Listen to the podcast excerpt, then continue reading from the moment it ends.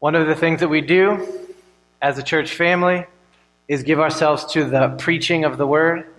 It's where the pastor will speak to us from Scripture so that we might understand it up here, believe it in here, and then live it out out there. So that's what we're doing at this time.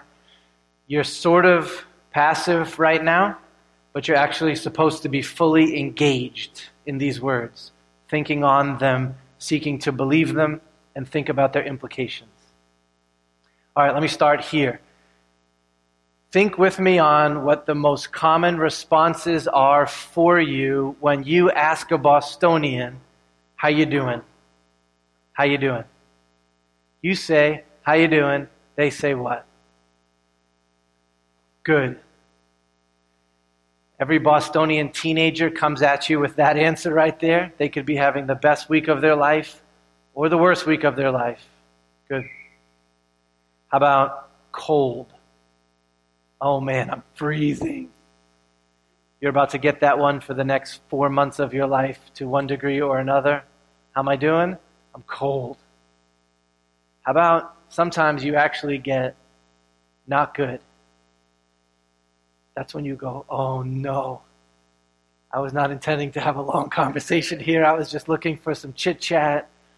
Not good. How do I respond to that? Hands down, easily, for me, other than good, the most common answer that I get to that question, how you doing, is this. Busy. Super busy. Wicked busy. Crazy busy. Have you got that before? School, work, kids, soccer games, family in town, traveling. I've been Netflix binging. N B A League Pass was free for a week. Kickboxing classes. I've just been all out crazy busy. This answer right here, crazy busy, is a reference to time. How we think about it, how we manage it, how we steward it. Crazy busy is getting at, I got a problem with time. And it's a very honest reference. Almost ninety-nine percent of the time, when someone says crazy busy, they're not saying that like it's a good thing, are they? It's usually a frustration. It's usually a statement of exhaustion, despair even. There's some regret in this answer. Crazy busy is very often a confession of sin, isn't it? It's like confessing the life that I have set up for myself, what I've got going on right now, is working against joy in my soul and against fruitfulness in my life. In other words, there's a sense in which crazy busy could be a good and holy thing if we were crazy busy about the work that the Lord has called us to, our vocations, our station. Sometimes crazy busy is just the honest answer for that stretch in your life, and it's okay. But usually, what does crazy busy mean? Usually it means my life's a little bit out of control, and I am not stewarding or managing my time wisely, and I know it. What I wish I had the time to do when everybody, anybody hits me with this crazy busy response is to say to them, hey, let's talk about your calendar. Let's talk about your calendar. How many people in this room run one of those color-coded, incredibly organized Google or Yahoo calendars? Who's got that going on? Okay.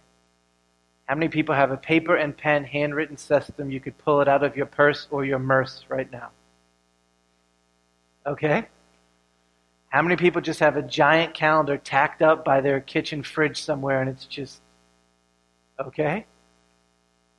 How many people got it all right up in here? There's my calendar on the left side of my brain. That's Melissa. What I want to say is, if I could get you and me and Jesus with your calendar, would it immediately be obvious that Jesus is Lord, that his gospel is true, that he's called you to some beautiful things in life, that he's, he's made you a part of his family, that you have been invited to his mission. What if we got to a place where gospel busy is the default answer that we give with the time of our lives and not crazy busy? That is what the living God wants for every single one of us in this room. Before I say another word, let me make it very, very clear that you are not about to get a guilt trip sermon in any way, shape, or form. I'm not about to shame you for not giving yourself to enough religious activities. That's not what this verse of Scripture is about. This is an invitation into the joy that comes with giving ourselves, our souls, to Christ, to his church, to his mission, to our work in the world. I'm just hoping that this one verse of Scripture is helpful for some theological vision for you, maybe to trigger a change in the way that you think about the time that you've been given. If that's going to happen, the Spirit has to work in here, on your heart. At the end of the day, you give your time to what you love, right? Your schedule is dictated by necessity to some degree, but also by affection. So this is not a time management talk. This is going after your heart with the good news of God's love for you in the gospel. All right, let's do that together. We are preaching through a field guide of what it means for us to be Seven Mile Road together. We're hitting on big ideas for what it looks like for us to make disciples and to love each other. Here's how we talk about the time element for doing that together. We say, if we're going to have healthy souls and a healthy church, we are going to give our gospel work the time that it requires. We're going to give our gospel work the time that it requires. Another way to say this is like this. We're going to go all in as long as it takes. All in as long as it takes. If you prefer mathematical representations, we could say it like this. Reps, repetition, times years equals gospel impact. Frequency times longevity is going to get us to gospel impact. That is the calculus of the text that Amy just read to us. The words that you heard was Pastor Paul speaking to a crowd like this who had helped him to plant a church. He's rewinding through what made it such a healthy, fruitful church community and successful mission, hitting on the faithful marks of a fruitful church. And I love this one verse because he speaks directly to time. He communicates clearly what the time element was in getting this church to thrive. Here's what he said. For three years, I did not cease, night or day, to admonish everyone with tears. There's two different references to time in here. If I gave you a marker and I let you write on the board up here, could you circle them with me? One reference is to frequency. Do you see it in there? Did not cease, night and day. The other reference to time is what? It's a reference to longevity. Three years. In other words, they gave themselves to their gospel work all in for as long as it took. All right, let's spend some time on both of these together.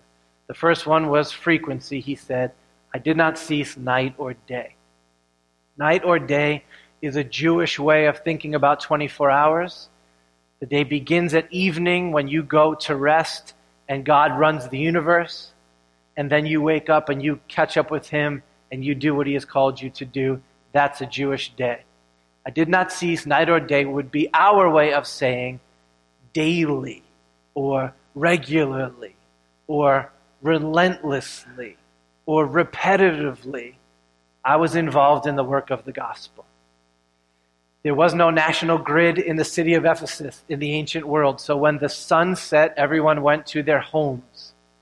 And they gave themselves to gospel conversations, to meals together, to word and prayer. Paul says explicitly, I was teaching you from house to house.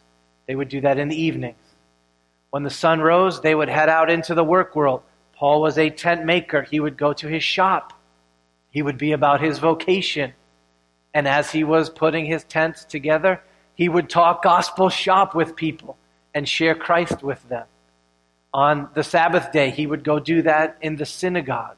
When he received some funding and he was able to quit his day job and just minister, he would go to the hall of Tyrannus day after day after day, reasoning with people.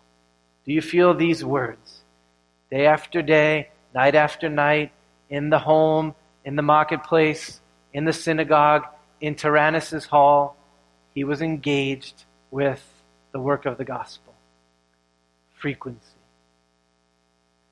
He knew that making disciples takes time together. Without those reps, there is no time for relationships to grow deep, for questions to get asked and answered, for tears to be shed, for meals to be shared, for jokes to be told, experiences to be had. He knew, we know, that anything worthwhile in life is going to take some reps. All right, I have not used up my basketball analogy quota for the month, so here we go. After my pathetic junior year of basketball, my coach called me into the office and handed me an assessment of my game. You would have assumed after reading this that I was a ninety-five-year-old wheelchair-bound person based on the words that he put in this assessment. I received no scores above two out of ten. It actually said Matthew Cruz's range is four feet. I still have it. That's very close to the basket. The areas for improvement ran to the bottom of the page and then on the back of the page. I was either going to quit basketball or I was going to get serious about getting better. I had not given it the reps required. Over the course of the next ten months of my life, there was only three places you could find me. My house, Nautilus Plus in Revere, which was, which was a weightlifting place, or the courts around Everett, Revere, and Chelsea. Seriously, five days a week I lifted. Seven days a week I played basketball. In the morning, I was alone before anyone woke up, just going up and down the court, teaching myself how to do the skill work, repetition after repetition. In the afternoons, I was pumping iron. In the evenings, I was playing pickup games wherever I could find them. I showed up for tryouts ten months later. I was sixteen pounds heavier. You know how that happens sometimes with high school kids? They go from bone rack to at least a little bit of muscle. I was ten times stronger. You could actually now see muscles on my body. I have pictures. And I was one hundred times more skilled than I was ten months before that. I dominated the first two days of tryouts, just throwing people around at will. The coaches called me into the office. It smelled like cigars. I can still smell it. And basically they said, "What in the world happened to you?" My answer was, reps. Time. I gave it the hours, coach. I wanted this bad. There is no way to see gospel advance in your soul or in the mission of our church without giving the reps and the hours to the work. We Americans struggle to believe that. Some of us are churched. We think, I can just show up every now and then, give a little bit, and stay tacitly connected to the mission of the church, and I'm good. That has never been enough for a soul to thrive or for a church to be healthy. We need time together. That's how we get to know each other, love each other, listen to each other, learn from each other. It takes time. Now, I'm not talking about burning out. I'm not talking about overdoing it. I'm not talking about church life where every night of the week and Saturdays and Sundays all you do is church activities. Some of us have been there before, And that's not what this is. Frequency is an issue of concentration. It's an issue of devotion.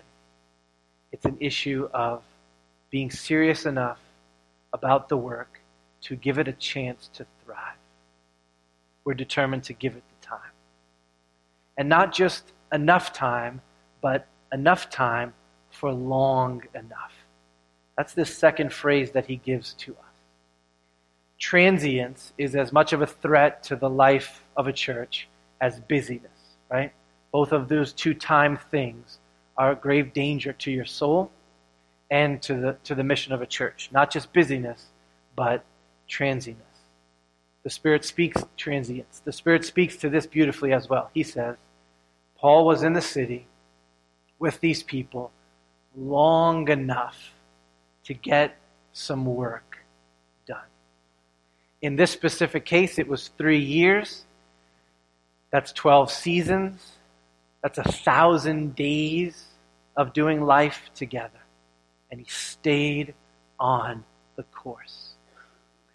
Do you think that everything went great for a thousand days in a row?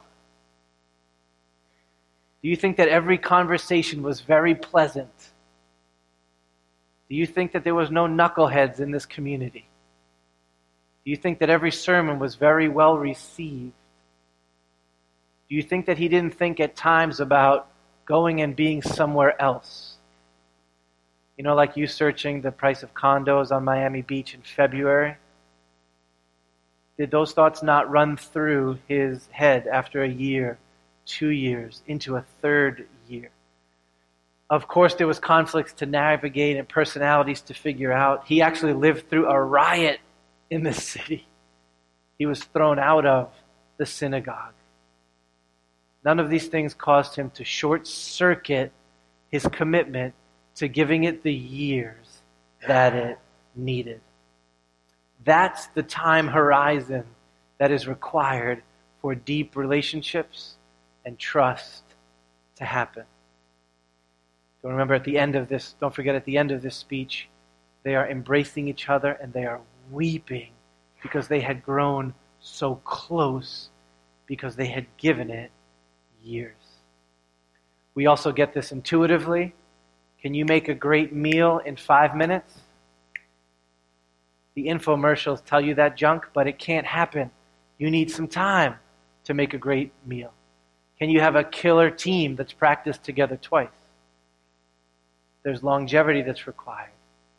The most beautiful marriages that we have are the ones that pass the five and the ten and the fifteen and the twenty year mark, because time has enabled a depth of affection and love. It's the same thing with a healthy soul and a healthy church. We have to dig in for the long haul together. This is especially tough for Americans and especially tough for Bostonians. We are on the move. That's the way we do what we do. Boston specifically is the kind of town where you're supposed to go to school, maybe get your first job in your first apartment or condo, but then you move on to warmer, greener, cheaper pastures. That's how this is supposed to work. You know that the cost of living around here is borderline criminal, right? Have you experienced this yet? Okay. Like living in a hotel or an airport terminal. Why is this tuna fish sandwich eighteen dollars? I don't understand. If you spend some time on Trulia, you realize a house in Melrose that's seven hundred thousand dollars, you get that same exact house in Dayton, Ohio, or Broken Arrow, Oklahoma, or Austin, Texas for one hundred eighty-three dollars. I measured it out.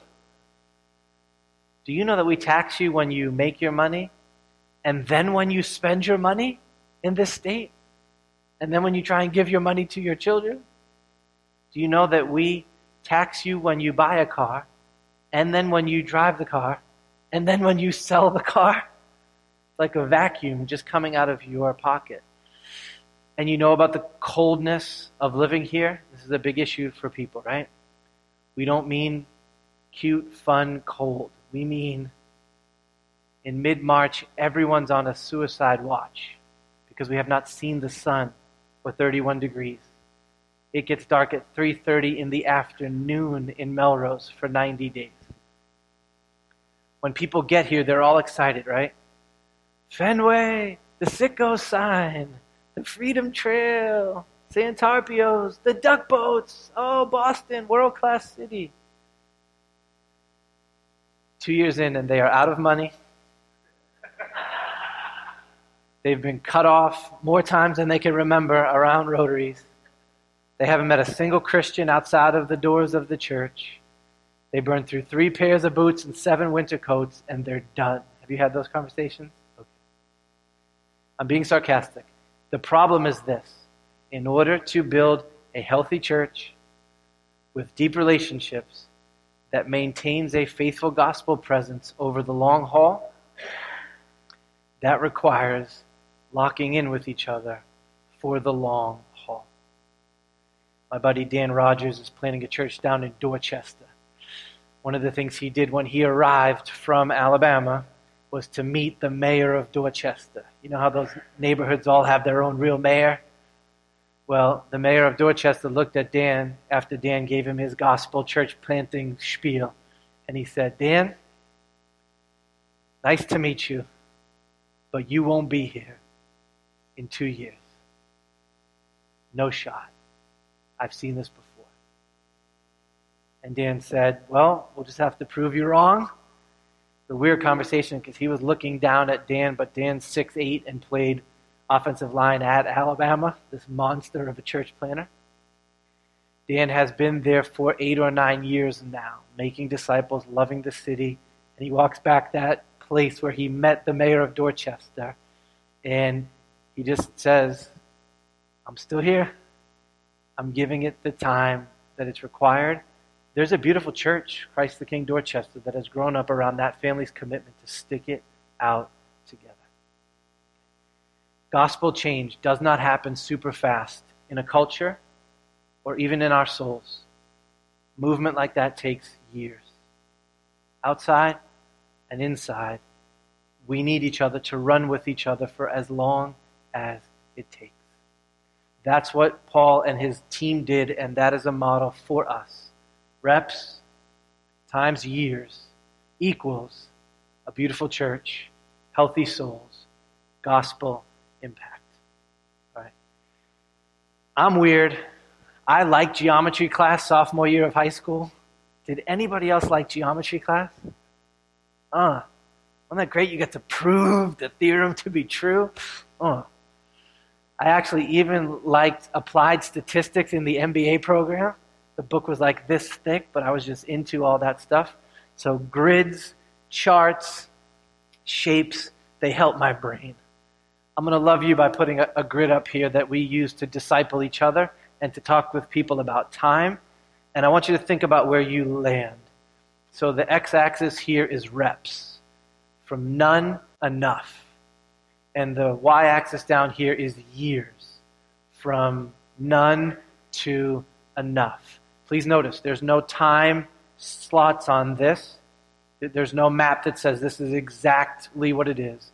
But there is some number of reps and years. And we break this into these quadrants, and I want you to think, which one of these places do I live in? Some people live down here. Sam gave me this word. I call them the squirrels. You might have heard the phrase church, church hopper. These are folks who bounce from church to church to church without ever investing themselves in any relationships or discipleship communities or missional endeavors.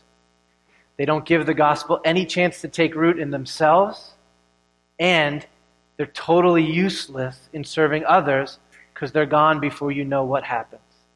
Have you ever watched a squirrel in the woods? They're just never in the same place for more than two seconds, and you don't know if you're looking at the same squirrel or a different squirrel, and they're just bouncing around like that. Some of us do time like that. We just don't give the reps, nor do we hang around more than six months. And our souls are dry, and our missions are useless. Is that where you land? Probably not if you're in church this morning, but that may be. Some of us land up in here. I call these the fireworks. Have you met these folks? Oh, shoot, they show up with huge energy, huge promise. The first day, they fill out a Connect card, and they talk with you for three hours after the service. After a month, they're on the welcome team, the setup team, they're playing in the band, they're teaching the kids. Three weeks later, they signed up for online giving. They've had six different people over their house for dinner. But before you actually get to know their story, their sin, their wiring, before they actually get to be helpful to the long-term mission of the church, they're gone. I call that a firework. Wow, it looks great. But they did not stick for enough time to actually make an impact in the life of the church. Sometimes that's because conflict arises and we just check out. We don't want to fight through it. Sometimes a newer, shinier church pops up on their website, on their computer, and they jump to that one. Sometimes they just don't want to pay the price to be invested long-term in the life of a church. So it's just like a firework, which is great for a minute, but has no long-term impact. Is that you? Are you a firework? How about this one? I call this one rules. You might think of it like church consumer or attender or observer. On the rolls of the church, but not giving their time to the people of the church to be useful. So we come and we watch, and we're committed to the church long term because we're not going anywhere, so we'll be around. But we think of it like the dentist. I should go to a dentist. I'll go a couple of times a year because it's the right thing to do. Church hits that same category. Never around at all in the summer. Never a part of anything that's really happening deeply. So I'm here, and I'm around, and I'm on the rolls. But there's no reps. There's no time invested in relationships. Is that you? And then last one, beautiful, and this is where we want to land. Disciple and disciple maker. This is life lived with the people of God, on the mission of God. Day after day, week after week, praying, reading, arguing, fighting, forgiving, loving, learning, confessing, dreaming together. This is where we get to see each other through seasons of life, seasons of doubt, seasons of repentance, seasons of great faith, seasons of illness, seasons of prosperity, seasons of strength, seasons of weakness. Here's where the Spirit gets to actually work in our souls over time. Here's where we just see each other get married and have babies, lean into each other as our parents die, and watch the gospel work. There is a holy intersection of reps and years, and that is where gospel impact happens. That's where the joy is. That's where the life is. That's where we want you to live with us. All right, two questions and I'll finish. In the Field Guide, I run through examples of folks in the life of our church who have landed all over the map here. All of their stories are different. Like I was saying, there's no numbers on these axes. Here's the right number of years. Here's the right number of reps. Here's exactly what the schedule needs to be. Here's the point. A good amount of time used really well. A good amount of time used really well. I was all in as long as it took to do what God called me to do. All right, so ask yourself. Let these words now sink in. Think of yourself in your home. Where are we at on frequency? Frequency is so hard because we're materialists and we want to live a life with a ton of comfort and pleasure, and that life takes a ton of money. So we work, work, work, work so we can buy, buy, buy, buy, and we work, work, work, work so we can spend, spend, spend, spend, and we work, work, work, work so we can travel, travel, travel, travel. And there's no time for the people or the mission of God. Sometimes this is an issue with you. It's just a straight-up lack of love. You just really don't love people. You don't love your neighbors. So you don't want to give the time to invest in those relationships. Sometimes some of us need to get out our schedule and get out a lighter and set it on fire and start over. Sometimes we need to do that. Sometimes we need to say, what will I not do this week? What will I not do this year so that I can go hard after God and hard after my neighbor in the life of the church? Some of us just need to gospel ourselves. Is my life and my schedule shouting, Jesus is the greatest treasure that there is, the greatest treasure, and I'm all in on Jesus in my soul and in my home and in the church that he has made me a part of? This doesn't mean that you don't work hard. This doesn't mean that some of us don't work sixty hours a week. It means when I look at my schedule over the long haul, have I given myself to the people in the life of a church? There's hard questions here. I want you to be answering them in community. How am I spending the reps of my time? Could I say, no, like I didn't cease night and day to give myself to Christ and to his people? And then last one, where are you at with longevity? Where are you at with longevity? The question here is not forever. The question is, have I given myself to this long enough? People leave for legitimate, good gospel reasons all the time, right? We're totally good with that. Other people leave because they don't want to resolve conflict. They don't want to really love their neighbor. Or they're just lured by a cheaper, easier, warmer life somewhere. And so they go, and then they go again, and then they go again. Sometimes it's time to go, right? We're going to be celebrating Matt and Laurel's nine years of loving and serving the people in the life of this church. And we are totally on board with the reps times the years that they have given us has been extraordinary. And now they're going to go do that in the city of Buffalo. That's great. Sometimes people are thinking, hey, I've got five years to give to the life of this church. I'm going all in, and we'll revisit then. Great. Years. Sometimes, and this needs to become more and more of us, it needs to be, I'm just in for the long term.